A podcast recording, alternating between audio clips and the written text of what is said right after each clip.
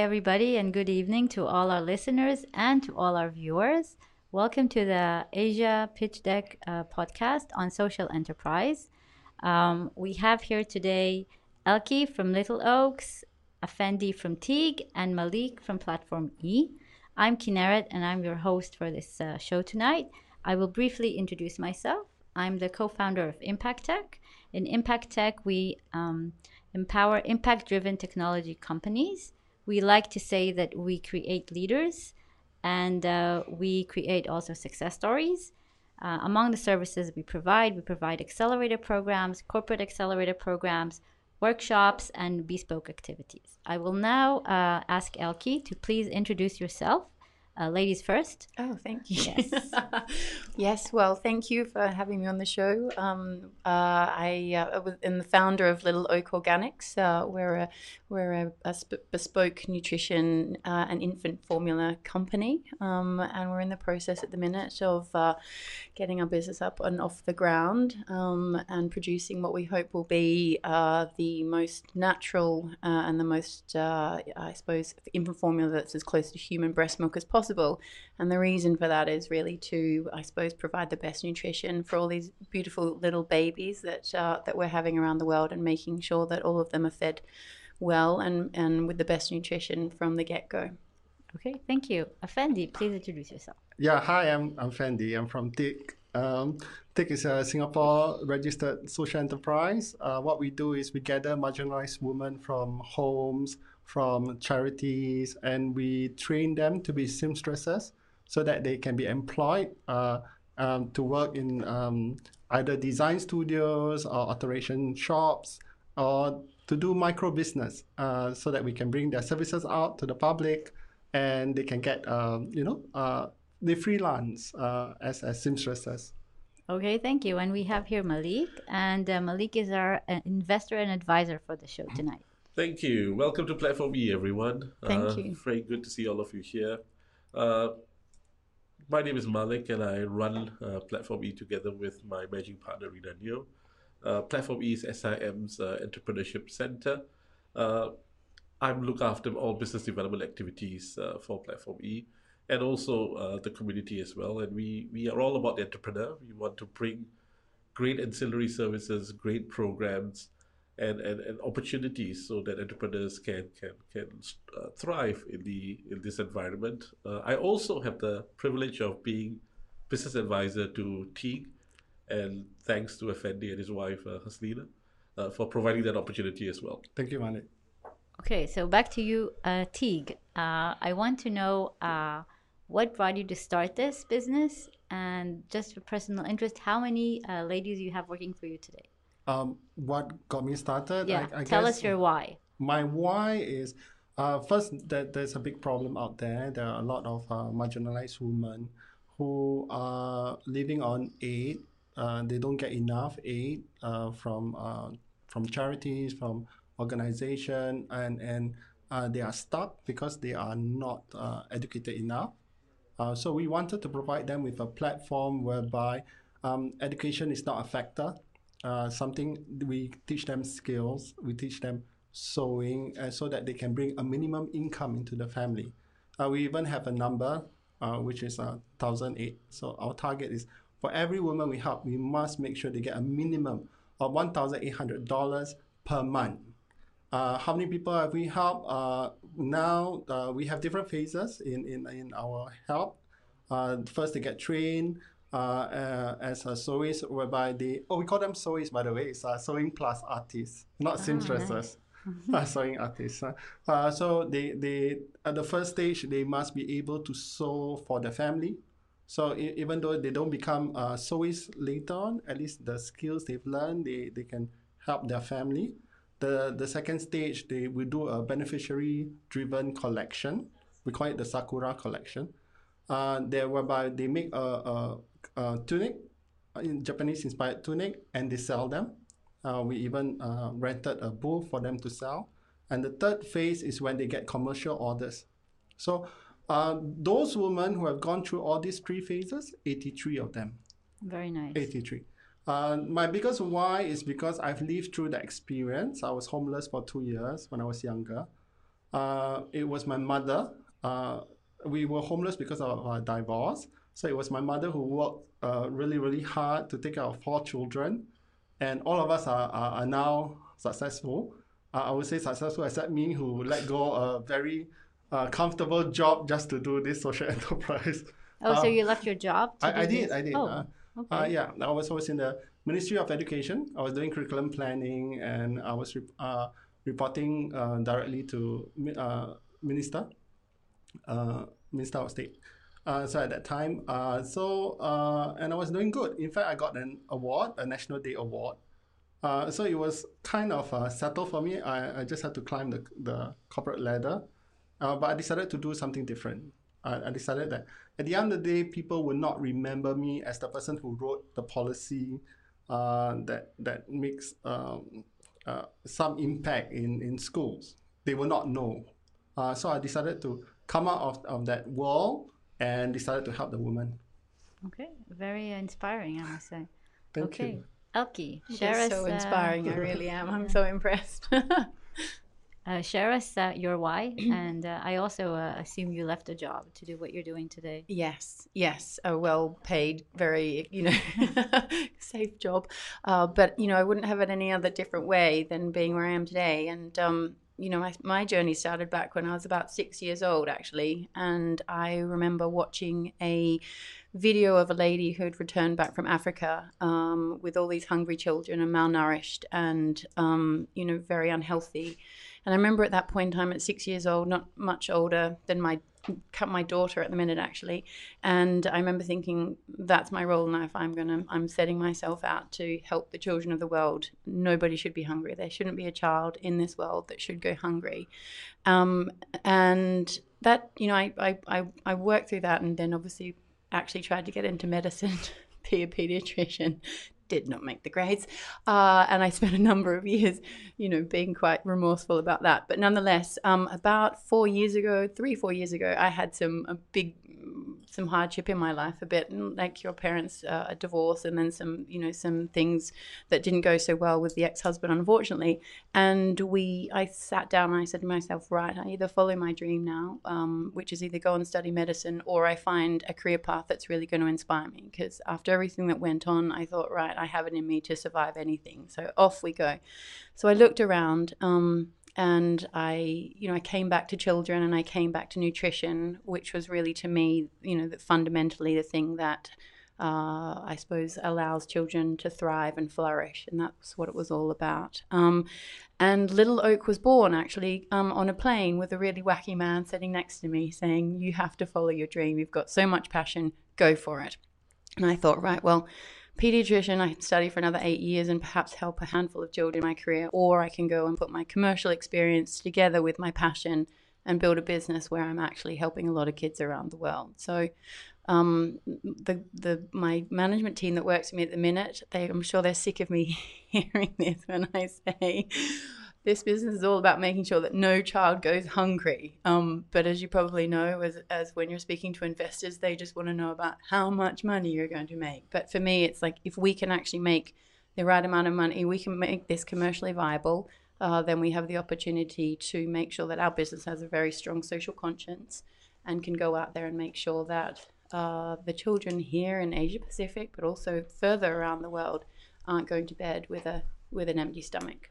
That's also very inspiring, I must say, as a mom also. Yeah. So uh, I know, right? thank you for sharing. Uh, now to you, Malik. So uh, we have here two uh, social enterprises, and uh, they're both raising funds, and we'll ask them in a second uh, how much and to share a bit more about this journey. But um, as you are our investor and advisor today, uh, it's a bit hard for social enterprises to raise money. What can you tell these um, two startups, or how can you advise them? Uh, what is the best way for them to pitch and scale? I think from listening to many social enterprises uh, over the last couple of years, I think uh, you hit a key word there commercially viable. I think uh, every investor, uh, even for social enterprises, has to have that, that idea that's commercially viable.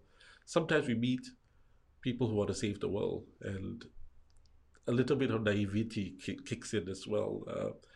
There's no sustainability in the business model. They will run out of cash after three or four years. And I always say, look, if you run out of cash out of three or four years, what's going to happen to that 20 people or 30 people that you have on your books? You have a moral responsibility to make sure that people who work for you uh, are also given the, the opportunity to succeed in their roles as well. Uh, the other thing I think is is sometimes uh, the problem is how do you value a business when it comes to, to, to social enterprises. Uh, and that's where we, to give you a live example, why we, we, we, we were helping uh, Effendi uh, at uh, Platform E is uh, we have a strong interest in, in, in the individuals. Diaz is a really good story.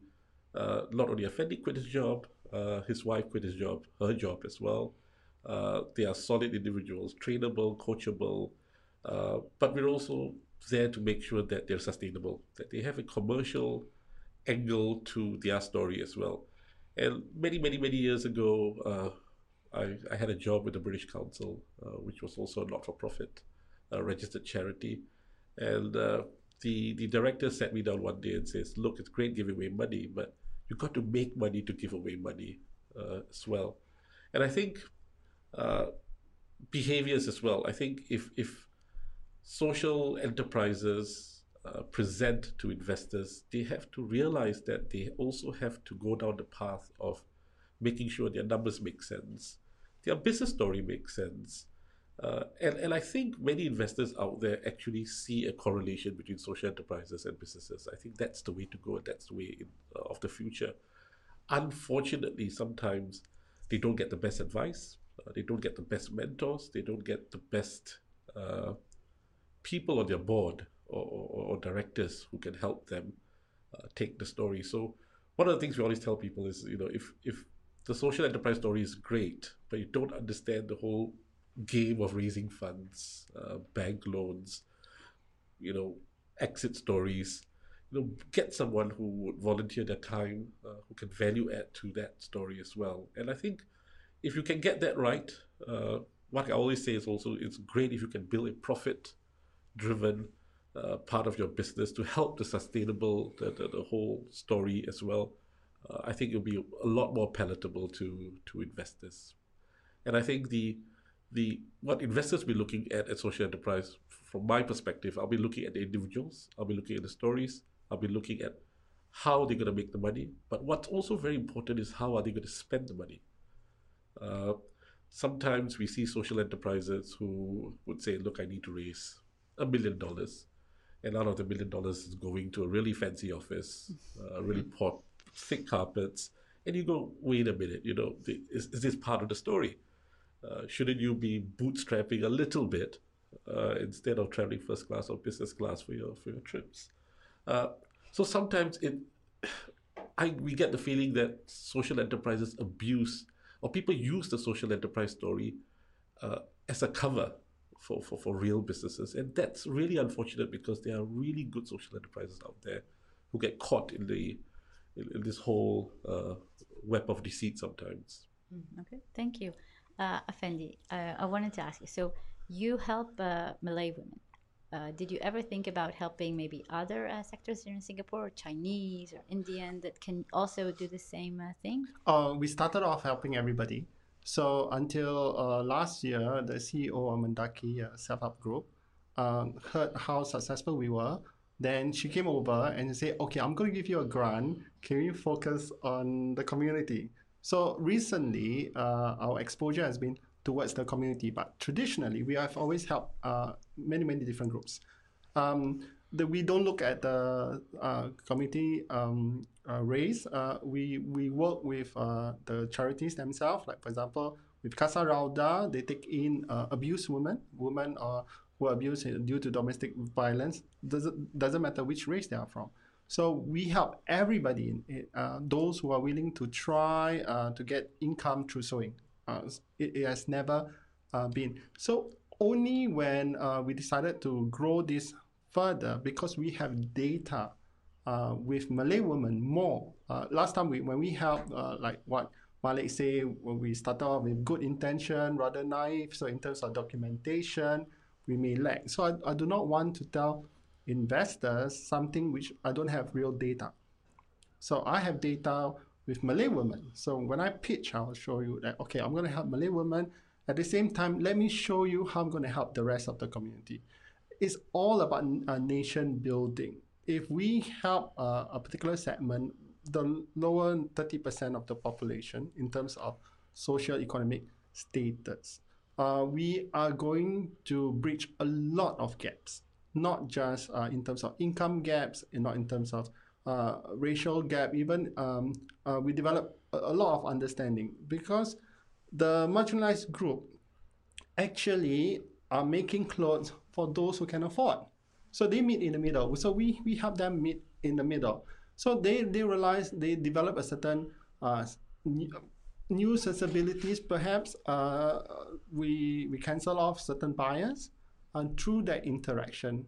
Uh, so we don't, uh, we don't help just the Malay woman. Okay, and I wanted to ask you one more thing. Uh, did you ever think of uh, doing something online so these women can sell? Because for now, you told you said that you take booth and uh, people need to come and actually buy. Did you think about doing this online so people globally can really buy this? Uh, definitely. definitely. That's why uh, uh, we are raising funds. Okay. We want to do it online. Mm-hmm. we've been all the while before this, we've been focusing on gainful employment. Either we employ them or we ask our suppliers to employ the ladies. Uh, we are a victim of our own success. So when the numbers go to 83, employment doesn't seem to be a useful mechanism to ensure that these women have livable wages. So we are going towards uh, micro entrepreneurship. Now, for micro entrepreneurship to uh, to uh, work, they must have more platform or wider platform to sell their products. And definitely, we are going online. Okay, thank you. Well, we'll talk about that soon. Uh, LT, uh, can you let us know a little about what what status are you in now? Are you raising funds? How much? And where where is it going to take you? Yes, um, we've actually just closed off a, uh, the um, initial seed round, which was, you know, as a as a founder of a business, very exciting. And you know, when it's your dream and you see people backing you, is is quite a big thing. Um, so we're now moving into a Series A, um, and looking at raising around 6 million USD. Um, so we're at that point now we've got um, our first product coming off the, um, I suppose, production line, if you will, in uh, the next, by September, very which is exciting. very exciting. Yeah. I know, mm-hmm. yeah. So uh, um, that's in New Zealand, which, you know, as an Australian, big shout out to New Zealand because I've decided that that is definitely one of the better places in the world.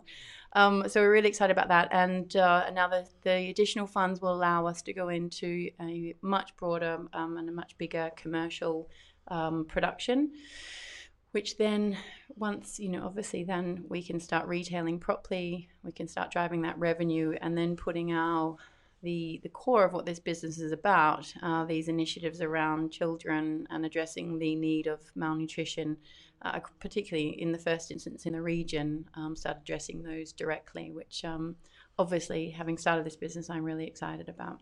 So the production is going to be done in New Zealand? Yes, New Zealand. Only New Zealand, or once you grow, you will have a you will have a few other places that you want to produce? No, I think we'll stay in New. Well, for the certainly for the foreseeable future, it'll be New Zealand. You know, the the land of the rolling grassy hills and white clouds. It really is quite beautiful, and um, and they have a really fantastic. They're really embracing of of startup companies.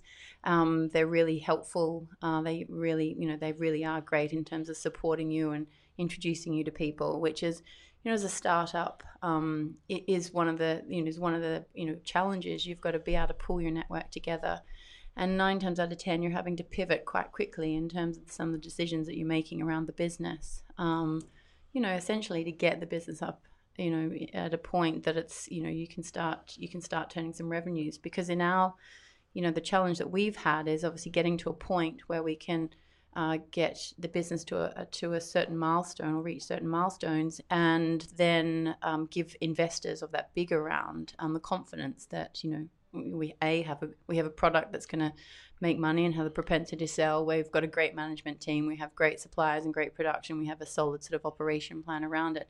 So in our mind, it's been trying to get you know it's getting working with partners that we can make that happen quite quickly. Um, and New Zealand has facilitated that uh, a lot better than Australia, which as an Australian, it's tough to say. Ah, But I'm saying and I'm putting it out there. It's on the radio, yeah. Yeah, my best friend who's in New Zealand, who's a Kiwi, is just going to love this. I'm never going to hear the end of it. Okay. Um, Malik, when you uh, you're a business advisor to uh, Teague, uh, but to Elke, what can you, uh, as an investor and advisor, how can you advise her to raise these uh, six million uh, dollars? Well, I think it's good that you've got your seed money. That's that's a start.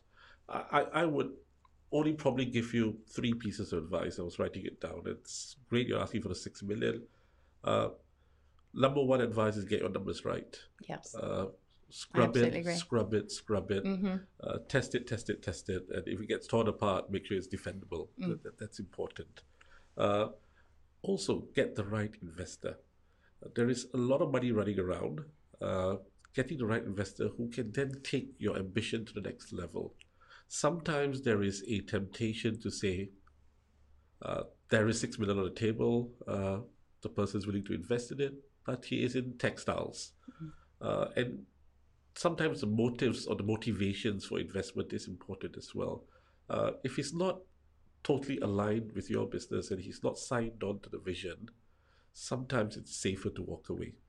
Uh, you don't want to take on money and then in, in, in, two or three years find that you have pressures from the investor to take the business to a certain uh, angle or to a certain spin, which is not in line with, with, with what you want uh, to achieve uh, in, in the short or medium term.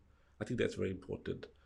Uh, I also think that uh, the New Zealand story is a great story. I, I've, uh, I've, I've, I'm a little bit biased. I was going to say, yes, you're Yes, a I- I Kiwi boy be, and yeah. Massey. uh, I'm a Kiwi boy. I went to school in New Zealand. I was, I was, I was the first uh, So non-Kiwi. maybe you should invest. Yes, we should. Six million.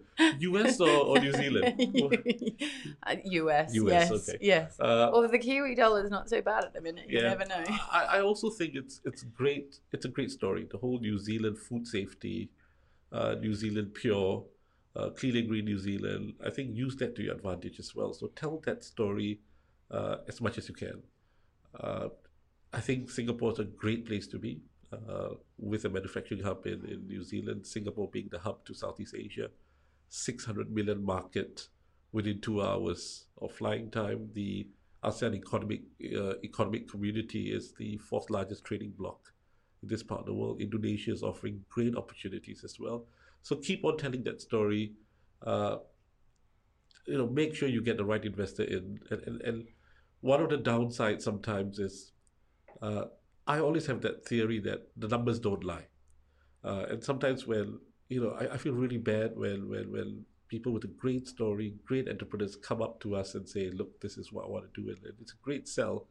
And they don't seem to get their numbers right, uh, their projections, uh, their, their, their returns for investors and stuff like that. And, and, and they fail because they don't seem to understand the importance of that. So I think those are the three points that, are, that I would say. Thank you. Thank you very much.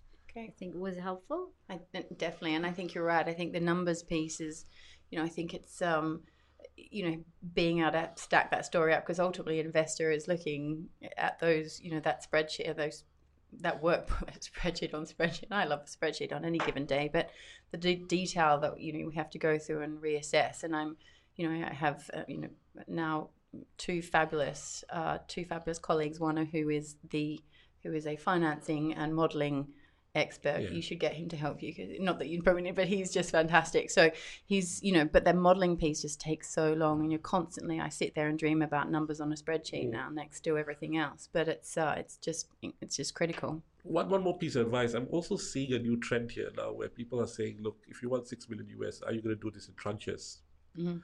Uh, that's something to think about as well. Uh, we, we see people saying, look, if it's 6 million, if what, what happens if I give you 2 million in the first two years and tranche it over a period of time? I think that kind of conversations are becoming uh, uh, more common these days, especially in this part of the world. And it's good or bad? Uh, I think it's good sometimes for the owner because we've seen instances where uh, revenue actually they took in a smaller tranche, they grew revenue, and they didn't have to give as much away for the business because they initially asked for seven, and actually really they needed two to ramp up in Southeast Asia, and because of that they got the two. Revenue figures were coming in, was pumping to the business. then again, they said, well, actually, I don't need seven. I I may, may only need three or four. Uh, and they kept a lot more of the company and, and didn't give away as much. Uh, that's becoming more common in this part of the world, I think, over the last year or so. And we're telling some of our uh, uh, uh, tenants or clients or partners at Platform E that, hey, you know, is this really the amount you need to raise today? What it does it? What do you need to, to, to take it to the next level? And then you revisit this again. So the, the, the school of thought a few years ago was raise all you can because it's a lot more difficult to come back to the market to raise again. That was a school of thought, and that was what I believed in. Uh, but now I'm seeing people, you know, a lot of corporate finance houses, a lot of individuals saying, hang on, could I put two million and we relook at what we could do again? So I think this is becoming more prevalent uh, as people are becoming a little bit more savvy in, in the way they, they park their money. Okay. Um, Effendi, so you're raising funds. You want to grow online and maybe grow uh, globally. How much are you raising? Oh, this is the first time I'm raising funds, so And how, so how were you until now? You were self-funded. Yes. So previously we've been doing business, get enough funds, do the social impact programs, run our money, then do business again, then run our money, then I got the so money. the then- business paid for yeah, your correct. Okay. So uh, the money that we need today is actually just four hundred and thirty-two thousand Sing dollars 432. You have Yeah. to explain the 32 to me. Why not 450? because we scrap it. Okay. really scrap it, and, and that's the, the figure that we need today.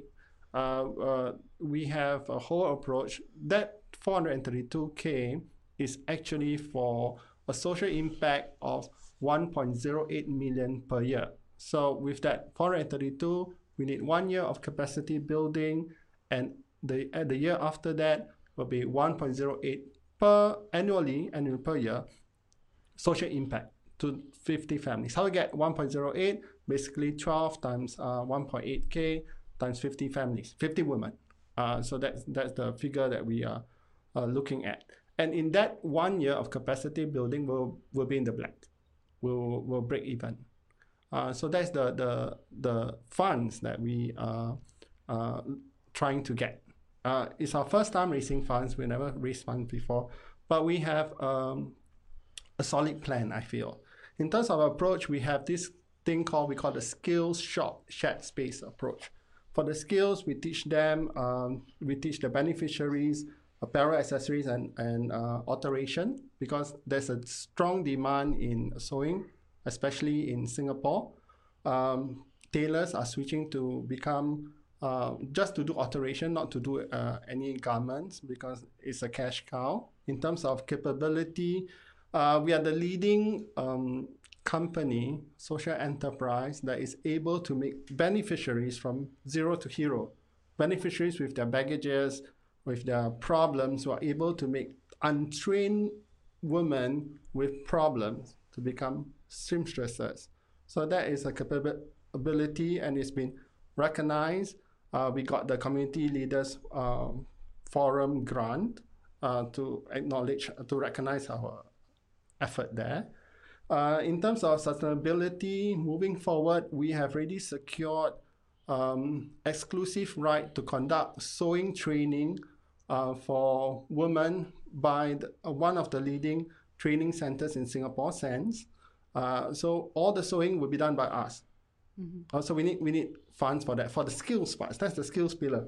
Uh, capacity building definitely we need a bigger space. So we need to pay rent and so forth. Uh, definitely no no carpet. no carpet. No thick thick carpet. carpet. No Not thick thick- carpet. not thick Carpet carpet. you can have, just not thick.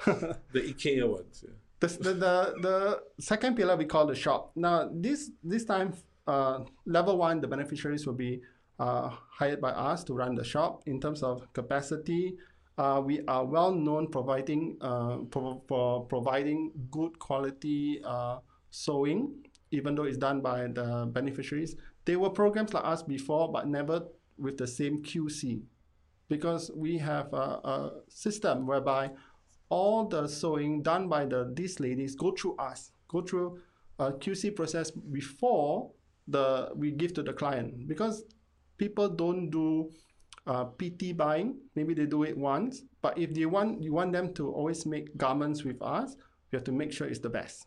and they'll, they'll keep coming. In terms of uh, sustainability, we, we have really created a beneficiary driven label.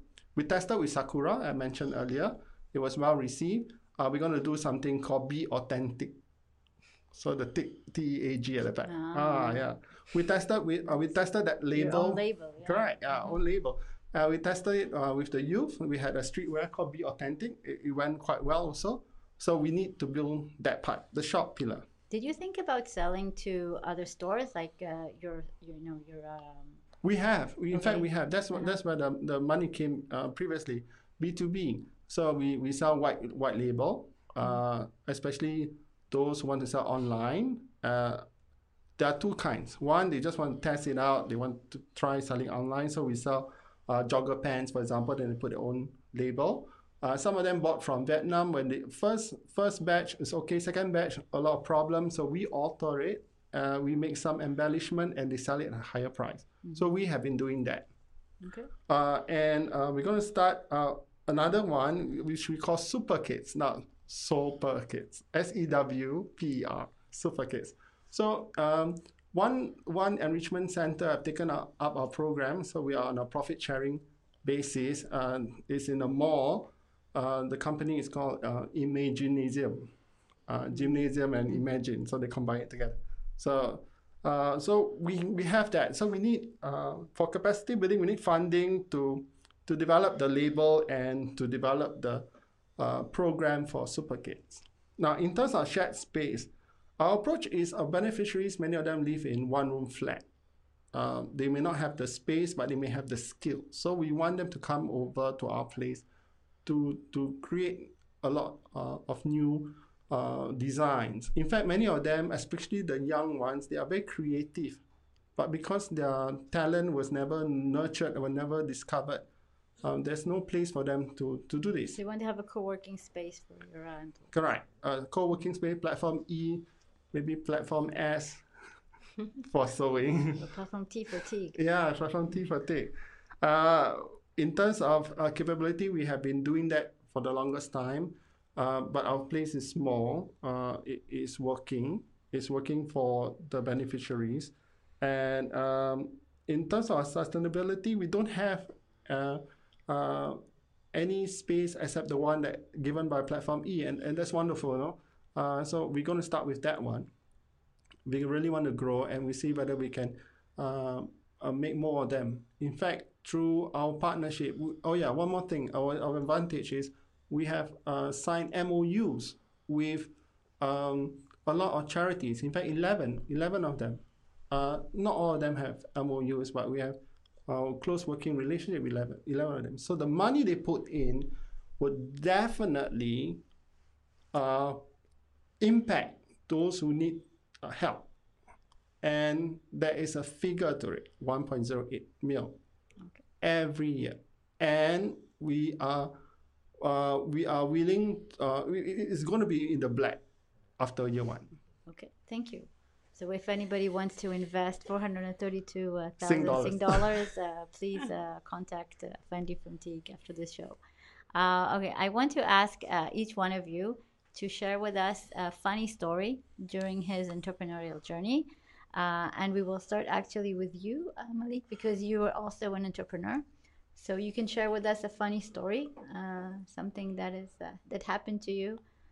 I think well, be lots and lots of uh, funny stories, some really sad stories as well. Uh, but I think being you know when I was doing trade commission work for for New Zealand, uh, there was a certain expectation that uh, businesses pay taxes in New Zealand, and you get honey makers, and you've got all kinds of strange businesses coming out uh, to Singapore, knocking on your door, saying, "Look, you've got to help me." Uh, get a partner, grow the business, and take me to the region, and I want to be super rich. Uh, I'll tell you a funny story. New Zealand is blessed as a nation of SMEs, but one of the biggest problems is scaling those SMEs into MNCs or international businesses. I once uh, spoke to a family who, who were making uh, leisure craft boats, uh, fishing boats, leisure craft, uh, world class standards, some of the best in the world. There are a couple of people in Singapore who order them. Uh, but the business was structured in such a way that uh, mum was the receptionist. The daughter was the uh, office manager. The son was the apprentice, mm. and dad was uh, was the master boat maker. And uh, they made really good boats. And I said, look, you know, you're making a couple thousand boats a year. I can take it to the next level for you. You know, I can really, you know, grow this into into into Southeast Asia because look, we've done with the cars, we've done with the big houses, the country club memberships. Next thing are leisure craft. That's the next big status symbol. We've moved beyond that now to aircraft. Uh, but I went out all the way to a little town in New Zealand, sat the family down and said, you know, look, uh, what does it take for you to come out to Singapore, get a few agents, grow the business? And dad said, I'm sorry, but I have to go fishing. And I'm like, wait a minute, I'm talking about growing your business. He says, no, no, no, I have to go fishing. And what he was trying to tell me was, look, I'm not interested in selling a million boats. I'm interested in selling 10,000 boats a year. And uh, and then I posed another question and he turned white. I said, Look, you're the only one making the boats. You've got an order sheet of a couple of hundred boats for the year. What happens? You're 68 years old. What happens if you drop dead from a heart attack? Is little Tommy in the corner then going to satisfy your books? And, you know, it was the first time he thought about it. And that leads down to the point about uh, what Effendi said about pity money. Uh, you know, you, you, you, you're only going to get to a certain stage with pity money.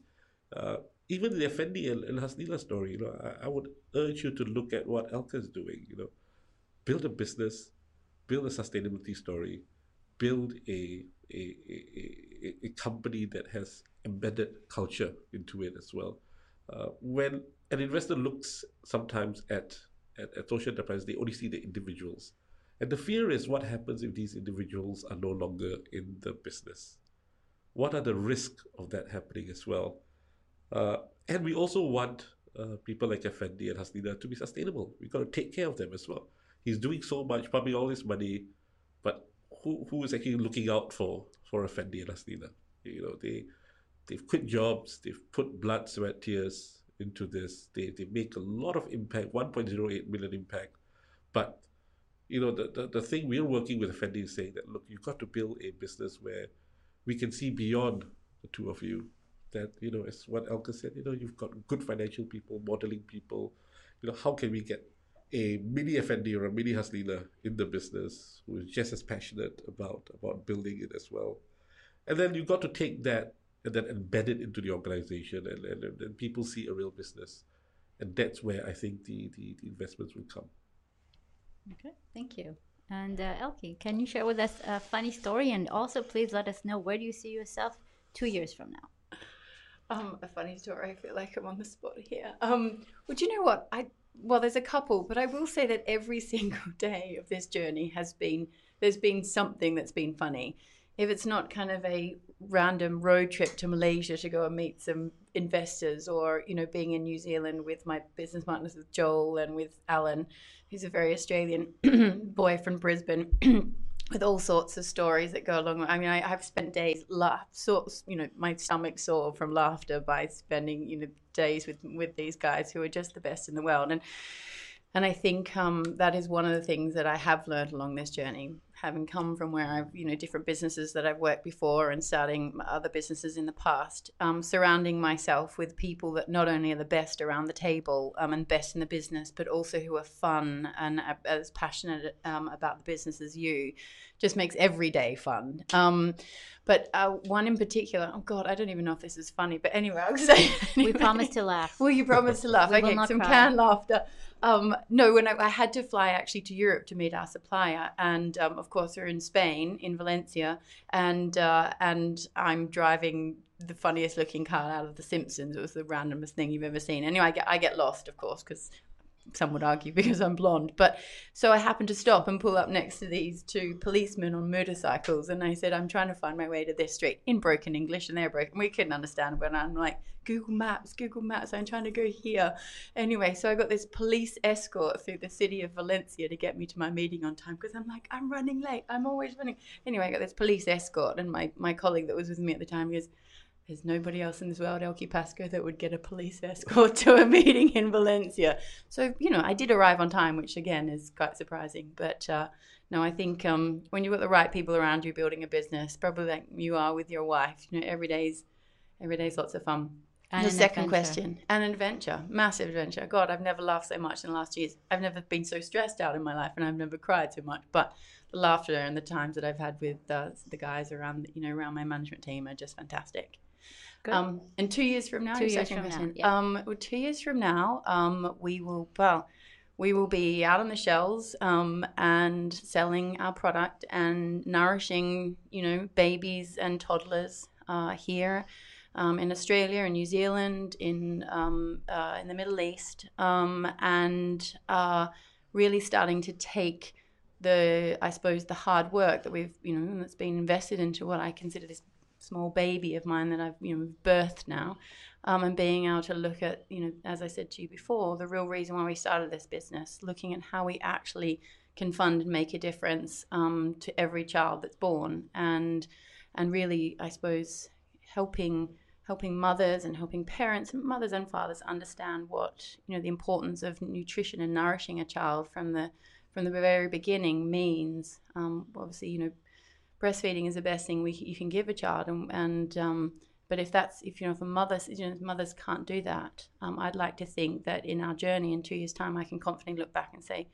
You've produced the most natural and the best infant formula on the market. That means that every child that's using your product um, is is going to thrive because of it, and as a result of that, then you know other children around the world are going to benefit as well. So that'll be two years time looking back. I'm sure you'll succeed, and uh, we'll look out for you two years from now. I hope so. 2020, here we come. Thank you. Thank and you. Effendi, please uh, share with us a short, uh, funny story and where you see yourself two years from now. It'll be really, really short because I don't have a funny story. I'm sure you have. I'm sure you have. You I, I just mine. realized it. Uh-huh. You, you, you made me reflect. I really don't have any funny stories. Uh, most of the time, uh, reflecting back, I, I, I, I either be very, very quiet because I'm reflecting, or I'll be one corner and uh, with tears in my eye. Um, the, I, the maybe the only funny thing is um, many people feel that we are just two people, um, husband and wife story, very hardworking. At the same time, we are very strategic. Uh, we when we are doing this, we surround ourselves with people who are capable. We have a strong network of, of CEOs, like I told you, this, the SENS, the startup groups, and, and so forth. So we develop this net uh, whereby when the two of us don't have the capacity, there's always this network whereby we are able to achieve our, our, our goal.